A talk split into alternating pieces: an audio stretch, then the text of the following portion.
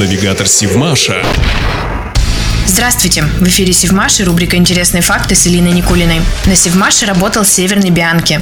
Так прозвали известного белорусско-российского писателя Григория Логиновича Шакулова. Он трудился на предприятии в послевоенные годы. Григорий Логинович родился в Беларуси в тысяча девятьсот десятом году. Свои первые произведения написал уже в тысяча девятьсот тридцатом — тридцать первом годах.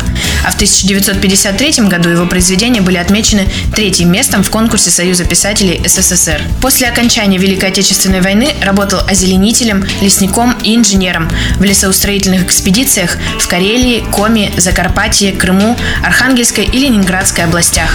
В тысяча девятьсот пятидесятых годах Григорий Шакулов посвятил шесть лет жизни Севмашу, тогда заводу номер четыреста два. Он работал заместителем начальника цеха по озеленению, благоустраивал не только территорию завода, но и молодого города Молотовска. Его дочь, Нина Ильина, вспоминала, что папа много рассказывал о своей работе. Говорил не только о самом заводе, о кораблях, но и о тех цветах, деревьях, которыми удалось украсить территорию предприятия. Свою любовь к природе Григорий Шакулов перенес в написанные им детские сказки. Навигатор Севмаша.